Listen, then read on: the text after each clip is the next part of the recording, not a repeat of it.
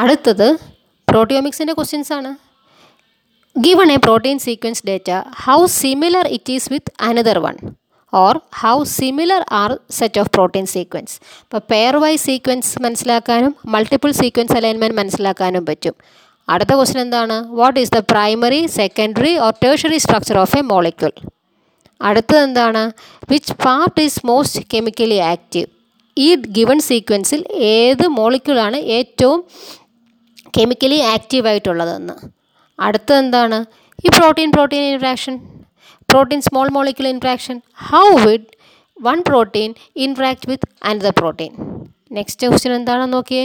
To which cell compartment this protein belong to protein ഏത് sub cellular ലൊക്കേഷനിലാണ് ഇരിക്കുന്നത്?